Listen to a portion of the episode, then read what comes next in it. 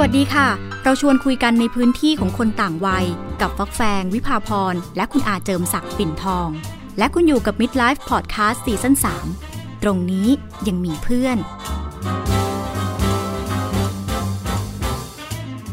กลับมาพบกันอีกครั้งนะคะใน Midlife Podcast EP 3นะคะ คุยทิ้งท้ายสัปดาห์ที่แล้วเอาไว้ว่าเราน่าจะคุยกันเรื่องความมั่นคงในหน้าที่การงาน แล้วก็สวัสดิการต่างๆ แต่ว่าจะขอเปิด EP นี้ด้วยโจทย์คำว่าขยายอายุเวลาเกษียณหรือบางท่านอาจจะใช้คำว่าขยายเวลาการทำงาน แล้วก็สวัสดิการที่จะรองรับเราในสังคมที่เราทุกคนต่างเป็นแรงงานเนี่ยนะคะ คุณอาขาแฟงขอเล่าภาพของแฟงที่กำลังเผชิญอยู่ก่อนได้ไหมคะ คือตอนเนี้ยคนในรุ่นแฟงเราทำงานในระบบของบริษัทเอกชนกันเยอะอืมแรงงานมีจำนวนมากนะคะ แต่ว่าสวัสดิการมีน้อยค่าตอบแทนก็ไม่ค่อยสูง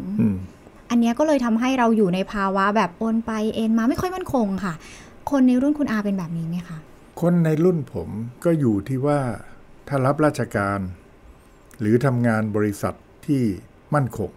ก็เขาก็จะมองว่า โอ้โชคดี แต่คนที่ทำงานอาชีพอิสระ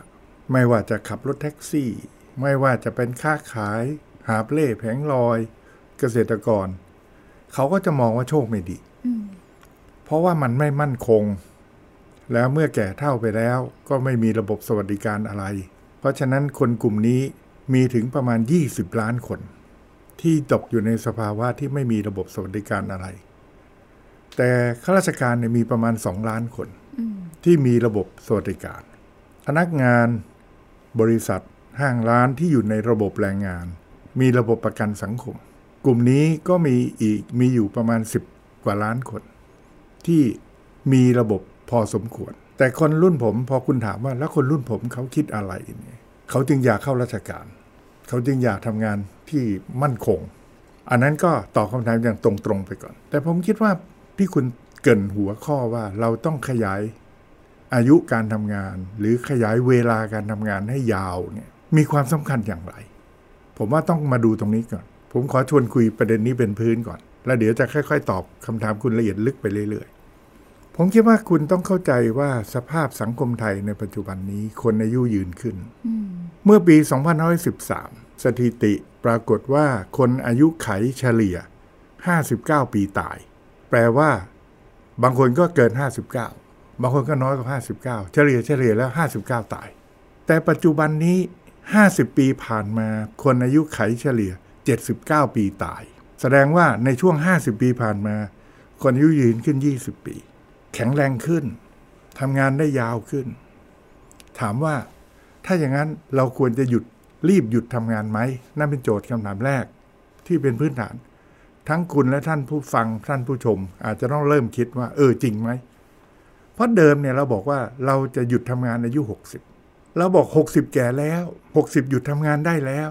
ทุกคนคิดอย่างนี้กันหมดเลย ไอ้ตัวเลข 60เนี่ยมันฝังสมอง มาจากไหน ก็มาจากอายุไขเฉลี่ย 59 ปีตาย ก่อนหน้าปี 13 อายุไขเฉลี่ยต่ำกว่านั้นอีกเพราะฉะนั้นถ้าบอกว่า 60 แก่แล้วนี่โอเค พอรับได้ แต่ปัจจุบันนี้เมื่ออายุไขเฉลี่ยมันยาวขึ้น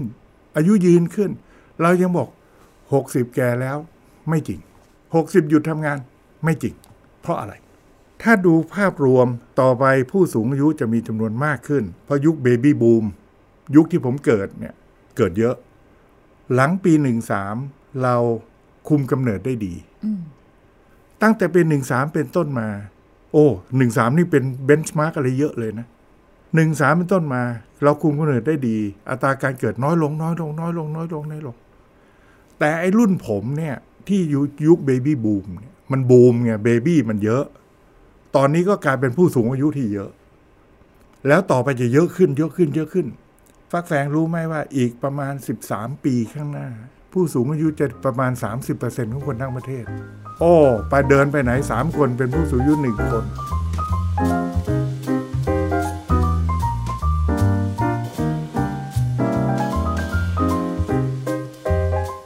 คำถามคือถ้าอย่างนั้นเราจะแก้ไขปัญหาสังคมไทยอย่างไร ในอนาคต นั่นคือโจทย์ใหญ่ ถ้าคนแข็งแรงขึ้นอายุยืนขึ้น แต่ยังไปยึดว่า 60 หยุดทำงาน 60 หยุดทำงาน คุณจะมีเวลาชีวิตเหลืออยู่ 20 ปี โดยที่คุณไม่ได้ทำงาน แล้วคุณจะอยู่ยังไง โหสังคมไทยจะเต็มไปด้วยคนว่างงาน ถูกต้อง และตัวเขาเองจะอยู่ยังไง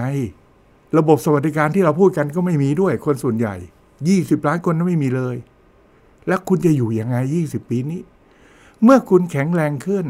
คุณก็ต้องทำงานมากขึ้นใช่ไหมครับทำงานยาวขึ้นกว่า 60 ปีแล้ว วิธีคิดเรื่องสังคมสูงวัยต้องคิดสัจธรรม มนุษย์เนี่ยเกิดแก่เจ็บและก็ตาย วิธีแก้ปัญหาสังคมสูงวัยก็คือคุณทำให้แก่ช้าสิครับคำว่าแก่ช้า แก่ให้ใกล้ตาย แล้วจะเจ็บสั้นอืมพอเจ็บนิดเดียวแล้วตายเลย คนรุ่นคุณชอบไหมชอบค่ะไม่ต้องเจ็บปวดมากอ่าเรารู้สึกเราได้ใช้ศักยภาพของตัวเองอย่างเต็มที่ ถูกต้องเพราะฉะนั้นคุณก็ต้องแก่ให้ช้า ครับว่าแก่ช้า แปลว่า คุณต้องพึ่งตัวเองให้ยาวที่สุด เพราะฉะนั้นคำว่าแก่ ไม่ใช่อายุ แก่คือเราพึ่งพาคนตัวเองไม่ได้ ต้องพึ่งพาคนอื่น เราจึงเป็นคนแก่ คุณจะพึ่งพาตัวเองได้อย่างไรให้ยาวขึ้นล่ะ ก็มาคิดหนึ่งพึ่งพาตัวเองทางเศรษฐกิจ ต้องมีงานทำต้องมีเงินเข้า ต้องมีเงินเข้า คุณจะไปหยุด 60ทำไมอีกตั้ง 20 ปีถึงตายโดยเฉลี่ย คุณก็ต้องขยายอายุการทำงานอะ เริ่มมองเห็นสัจธรรมแล้วยิ่งทำงานยิ่งมีความสุขด้วย เพราะมีอะไรทำ20ปีนั่งเฉยๆเนี่ยไอ้คนระหว่างทำงานมักจะบอกว่าเฮ้ยอีกไม่กี่ปีกูเกษียณกูสบายแล้วไม่ต้องไม่ต้อง เดือดร้อนคุณอยู่นิ่งๆแค่เดือนเดียวคุณเบื่อแทบตาย เพราะฉะนั้นต้องขยายอายุการทำงานทำให้คุณมีรายได้เข้าทำไปจนกระทั่งทำไม่ได้ ถ้ายังทำได้ทำไปเรื่อย ๆ จนตาย ต้องคิดอย่างนั้น ถ้าฟักแฟงจะทำ งานต่อไปให้ได้ ยาวที่สุดเท่าที่จะทำได้ ฟักแฟงต้องคิดอะไรเนี่ยค่อยๆคิดต่อไปเรื่อยอย่างแรกแฟงว่าแฟงต้องมีสุขภาพที่ดีอะคุณอาถึงจะทำงานได้ๆอะคือเรื่องสุขภาพที่จะต้องทำอย่างไรให้เราพึ่งตัวเองและเราทำงานได้ และเราพึ่งพาตัวเองได้ยาวไปจนใกล้ตาย อะไรอีกที่จะทำให้เราทำงานได้ยาวขึ้นตลาดงานที่ต้องเปิดให้กับงานในแบบที่สังคมสูงวัยหรือผู้สูงอายุ หรือคนที่มีอายุมากกว่า 60 ได้ทำงาน สามารถที่จะเปลี่ยนงานได้เพราะถึงจุดหนึ่งกำลังวังชา นี่นึกถึงคนทั่วไปนะ ถ้าอาชีพอย่างผมเป็นนักวิชาการ ไม่ค่อยมีปัญหา แต่อาชีพคนที่ใช้แรงงาน หรือขับเครื่องบิน หรือขับรถไฟที่ต้องใช้ความว่องไว สมรรถนะของร่างสกายมรรถนะของร่างกาย ก็ต้องคิดแล้วว่าทำอย่างไรที่จะให้เขามี skill future คือมีทักษะสำรอง ที่พอร่างกายเริ่มมีปัญหาที่เขาต้องใช้ร่างกายอาชีพอย่างนั้น เขาสามารถเปลี่ยนงานได้ และมีงานรองรับ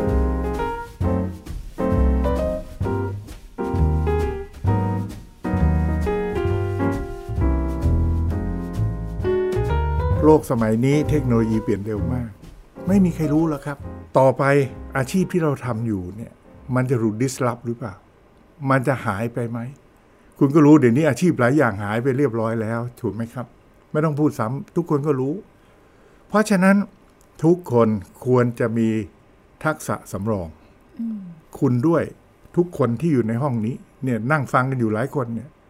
อย่ายึดอาชีพเดียว ต้องมีทักษะสำรอง เพื่อจะได้ทำงานได้ยาวที่สุดเท่าที่จะทำได้ ทักษะสำรองเกิดขึ้นได้ยังไง ก็คือแสวงหาการเรียนรู้อาชีพที่หลากหลาย ราชการอย่าเป็นคุณพ่อรู้ดี คุณแม่รู้ดีว่าให้เขาฝึกอาชีพอะไร ไม่มีใครรู้แล้วครับ ว่าในอนาคต เทคโนโลยีเปลี่ยนไปไหน ควอนตัมมันเข้ามา มันจะไปทางไหน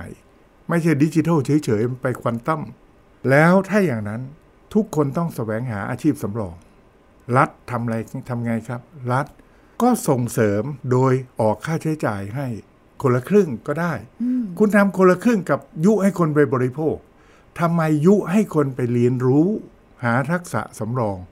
คนละครึ่งออกให้ 80%ก็ได้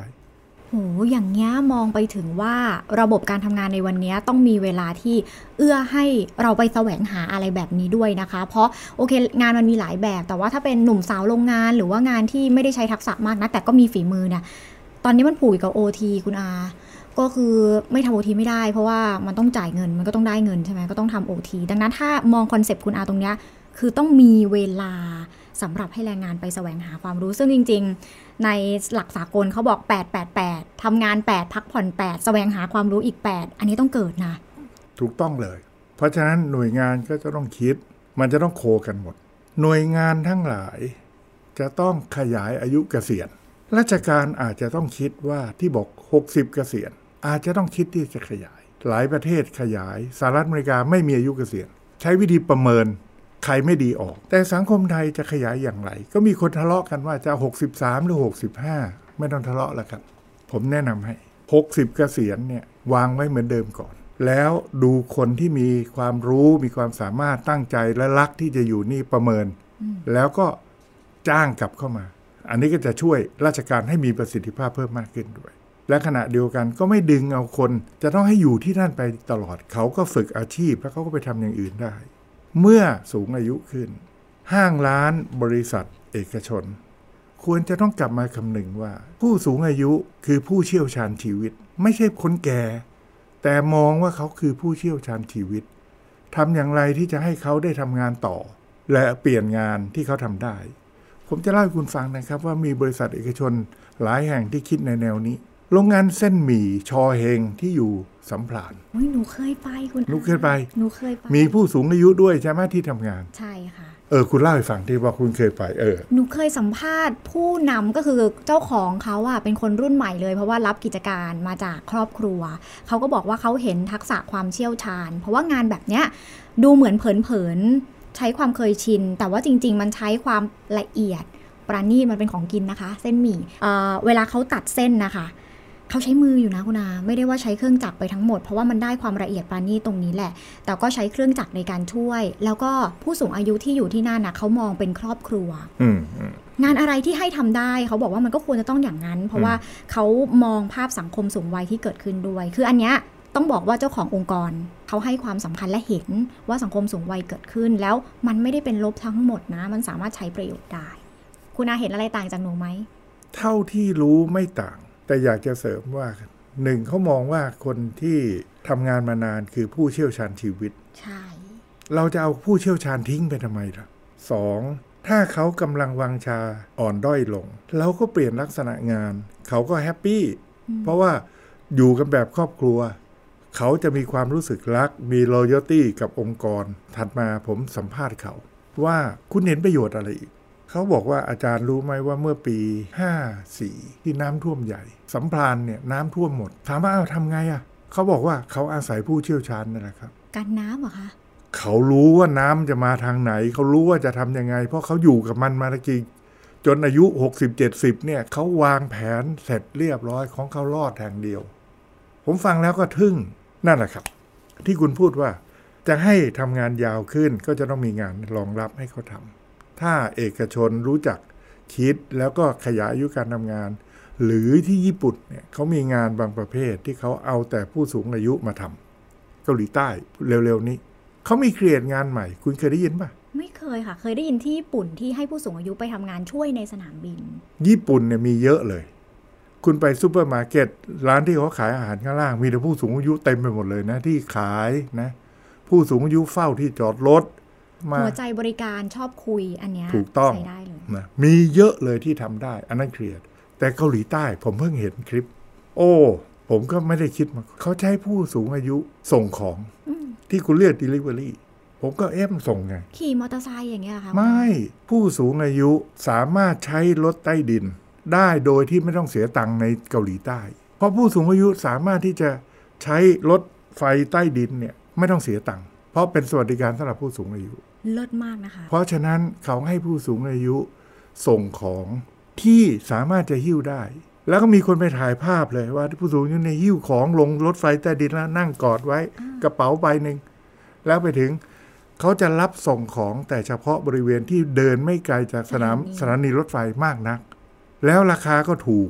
แต่อันนี้ก็มีผลกลายเป็นผลกระทบต่อรถไฟ เพราะรถไฟเขาก็บอกว่ารายได้เขาหายไป แต่ถ้าเขาทำใจซะว่า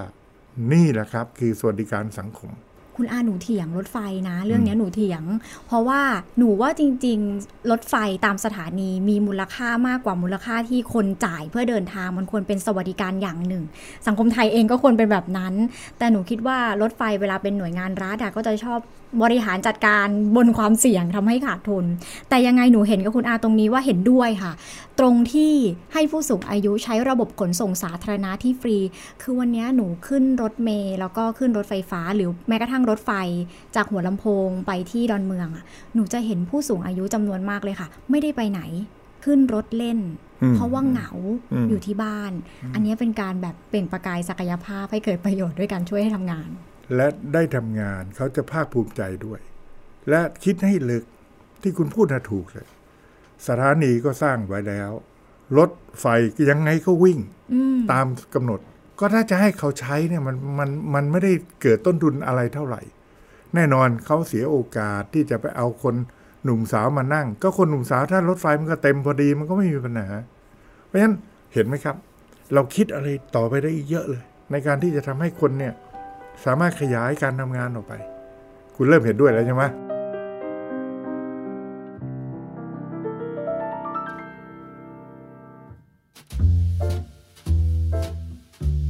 คราวนี้ขยายการทำงานเฉยๆเนี่ยก็ยังไม่พอ วันหนึ่งก็อาจจะต้องหยุดทำงาน เราทุกคนมันทำงานจนตายไม่ไม่ได้พร้อมกันแหละครับ วันหนึ่งก็ต้องหยุดทำงาน จะมีช่องว่างหลังหยุดทำงาน ให้ใกล้ตายยังไงก็ตาม แต่จะมีช่อง ช่องว่างตรงนั้นต้องมีเงินออมคราวนี้ปัญหาของคนไทย คนไทยไม่ชอบออม ผมไปถามชาวบ้าน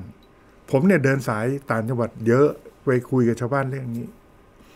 ถามว่าทำไมไม่ออมอม สิ่งที่เขาตอบก็คือ จะกินยังไม่มีจะให้ออมได้ไง มันออมไม่ได้เออมันออมไม่ได้ เพราะมันไม่มีเงิน ออม แสดงว่าในสมองเขาคิดอะไร เขาคิดว่าถ้ามีรายได้ บริโภคเนี่ยสำคัญสุด ถ้าเหลือจึงออม รายได้ลบการบริโภคจึงเท่ากับออม เพราะฉะนั้นถ้ารายได้ไม่พอ มันจะออมได้ยังไง ก็ต้องออมติดลบ ออมติดลบก็คือกู้เข้ามาเพื่อที่จะเอามาบริโภค เขาให้ความสำคัญกับการบริโภคปัจจุบัน มากกว่าการออมเพื่อบริโภคในอนาคต คนไทยเนี่ยชอบคิดแก้ปัญหาเฉพาะหน้า เพราะฉะนั้นโจทย์ต้องเปลี่ยนใหม่ มีรายได้เท่าไหร่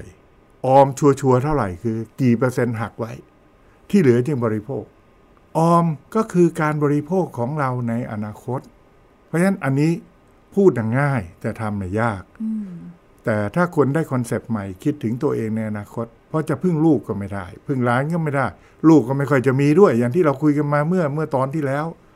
แล้วพึ่งใครก็ต้องพึ่งตัวเอง ใช่ไหมครับนี่คือเรื่องการออมที่สำคัญ อืม แต่ว่าพอพูดเรื่องการออมอาจจะต้องมีบริบทเรื่องค่าจ้าง หรือค่าแรงที่จะทำให้เขารู้สึกว่าเขาออมได้ง่ายขึ้นสะดวกใจมากขึ้นด้วยไหมคะคุณอา เพราะว่าพอเราคิดเป็นเปอร์เซ็นต์สัดส่วน แล้วก็คิดบนโจทย์ที่คุณอาบอกว่า ไม่มีลูก หรือบางคนต้องดูแลคุณพ่อคุณแม่คุณปู่คุณย่ากลายเป็นแบบต้องดูแลอีกคนหรือสองคนในขณะที่ค่าจ้างอาจจะช่วยให้คนเดียวอยู่ก็ยากแล้ว ไปด้วยกันหมด ที่ฟักแฟงพูดเนี่ยมันเป็นปัญหางูกินหางจำได้ไหมตอนที่แล้วเราพูดกันว่าราชการเนี่ยเขามีระบบสวัสดิการ แรงงานในระบบเขาก็มีระบบสวัสดิการ ระบบนั้นเนี่ยนึกให้ดีนะเป็นระบบที่เขาบังคับออมข้าราชการทุกคนถูกบังคับให้ออม เงินเดือนที่ได้ทุกเดือนเขาหักไปห้าเปอร์เซ็นเขาบังคับออม ใส่อยู่ในชื่อคุณค่ะและรัฐจ่ายให้อีก5%เท่ากัน ใส่อยู่ในชื่อคุณ พอสุดท้าย พอคุณหยุดทำงาน เงินนั้นก็จะทยอยให้คุณเป็นบำนาญก็คือเงินออมของข้าราชการ ที่ถูกบังคับออกอืม บริษัทห้างร้านแรงงานในระบบก็ถูกบังคับออก คุณเขาหัก 5%นายจ้างลง 5%รัฐลงอีก 2-3%แล้วก็จ่ายคืนกับคุณเมื่อคุณหยุดทำงาน แต่คนอีก 20 ล้านคนไม่มีระบบนี้เลย 20 ล้านคนนี่อาชีพอิสระทั้งหลายอืมไม่ว่าจะเป็นชาวนาชาวไร่ กรรมกรแท็กซี่แรงงานที่เป็นแพลตฟอร์มแรงงานอิสระทุกประเภท ไม่มีระบบนี้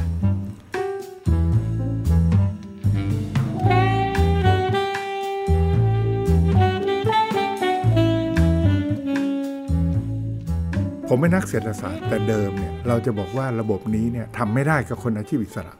เพราะเราไม่รู้จะหักเงินเดือนเขายังไง เขาไม่มีเงินแน่นอน บางทีก็ได้เยอะบางทีก็ได้น้อยแล้วจะหักเขายังไงทำไม่ได้ แต่ขอโทษ เมื่อเรามีดิจิทัลเราสามารถทำได้ คุณรู้ว่าทำไงทำไงคะคุณอาคุณหักตอนรายรับไม่ได้ คุณก็หักตอนรายจ่ายสิครับ อีตอนใช้เนี่ย รัฐยังเก็บเขาได้เลยวัดเจ็ดเปอร์เซ็นต์อืมแต่ เที่ยวนี้คุณสร้างระบบสวัสดิการเพื่อตัวเขาเอง บังคับออมอีก 5%ก็ได้ 3%ก็ได้ แล้วแต่คุณจะดีไซน์ ก็คือคุณซื้อของร้อยหนึ่งคุณโดนแบัตร7%แต่ว่าคุณโดนหักไปอีก 3%หรือ 5%แล้วใส่ชื่อฟักแฝง ใส่ชื่อคุณ เวลาคุณซื้อของ สมัยนี้คุณมีชิป มีเลขประจำตัวสืบสามหลัก มีบาร์โค้ดแปะปุ๊บ รู้เลยว่าใครซื้อ ก็สะสมอยู่ในชื่อของคุณ เพราะคุณเป็นเงินออมของคุณ คุณก็จะได้เงินอันนั้นยาว ตั้งแต่เด็กจนกระทั่งอายุหยุดทำงานเมื่อไหร่ รัฐเติมให้อีกเท่าตัวเหมือนกันเลยกับราชการตกลงมันเป็นระบบสวัสดิการที่ที่คน 20 ล้านคนที่แรงงานนอกระบบจะได้ระบบสวัสดิการเหมือนคนอื่นเขา ก็คือระบบบังคับออม อย่างที่พูดกันเมื่อกี้นี้แล้วรัฐก็เติมให้เป็นเป็นแรงจูงใจ แล้วก็ทยอยคืนเวลาคุณหยุดทำงาน ถามว่าข้อดีคืออะไร หนึ่งมันช่วยให้เขามีสวัสดิการยามที่เขาหยุดทำงานสองก็จะมีคนบอกว่า คนจนก็มีเงินน้อยสิ ถ้าคนรวยเนี่ย มันซื้อรถคันหนึ่งมันก็โดนสามเปอร์เซ็นห้าเปอร์เซ็นมันก็เยอะมันก็ได้เยอะ จริง แต่เงินของเขานะครับ เพราะเขาถูกบังคับออกไปแล้ว เป็นเงินของเขา รัฐมีสิทธิ์ที่จะเติมให้เขาน้อย ถ้าคุณออมเยอะ รัฐจะเติมให้น้อย หรือมีซิลลิง รัฐจะเติมให้ไม่เกินเท่านั้นเท่านี้ สามารถทำได้ แต่คนจนรัฐเติมให้เยอะ เพราะเอาเงินที่จะเติมให้คนรวยเนี่ยไปเติมให้คนจน และที่ดีข้อถัดไปก็คือว่า คุณไม่ต้องจดทะเบียนคนจน เพราะคุณรู้แล้วว่าใครจน คนจนคือคนที่ใช้ตั้งแต่เด็กมาจับใจายใช้สอยน้อย คุณไม่ต้องไปจดทะเบียนคนอยากจนอืมทุกวันนี้มันเป็นคนอยากจนที่เข้าไปจดด้วย เพราะฉะนั้นคุณรู้เลยว่าใครจน เห็นไหมระบบนี้มันจะเป็นระบบสวัสดิการที่ช่วยได้ ช่วยคนจน คุณจะเพิ่มเติมกับคนจนยังไง คุณก็สามารถจะทำได้ สวัสดิการอย่าคิดว่าเมื่อคนมีแล้วก็พออืมสวัสดิการเหมือนเรากินข้าว มันมีปิ่นโตหลายชั้น ราชการเขามีปิ่นโตกินเขาชั้นหนึ่ง การที่เรามีสวัสดิการทั่วหน้าเพิ่มมากขึ้นเนี่ย ไม่เสียหายเลยทำให้ทุกคนได้กินปิ่นโตเพิ่มมากขึ้นหลายชั้น คือคนหนึ่งอาจจะต้องมีสวัสดิการหลายแบบ อย่างนี้น่าทำไหมเราจะเป็นสวัสดิการทั่วหน้ามากขึ้นไหม เป็นเป็นจุดตั้งต้นของสวัสดิการ แต่มันมีรายละเอียดของสวัสดิการอื่น ๆ ที่อยากจะให้คุณอาขยายอีกค่ะ แต่เวลามันไม่ได้แล้วค่ะคุณอาค่ะ คงต้อง EP หน้าค่ะ สัปดาห์หน้าสวัสดิการหลายแบบที่ว่า และรายละเอียดของแต่ละสวัสดิการจะเป็นยังไงนะคะ พบกันใน Midlife Podcast EP หน้าค่ะ สวัสดีครับ สวัสดีค่ะ ไทย PBS Podcast แค่ฟัง ความคิดก็ดังขึ้น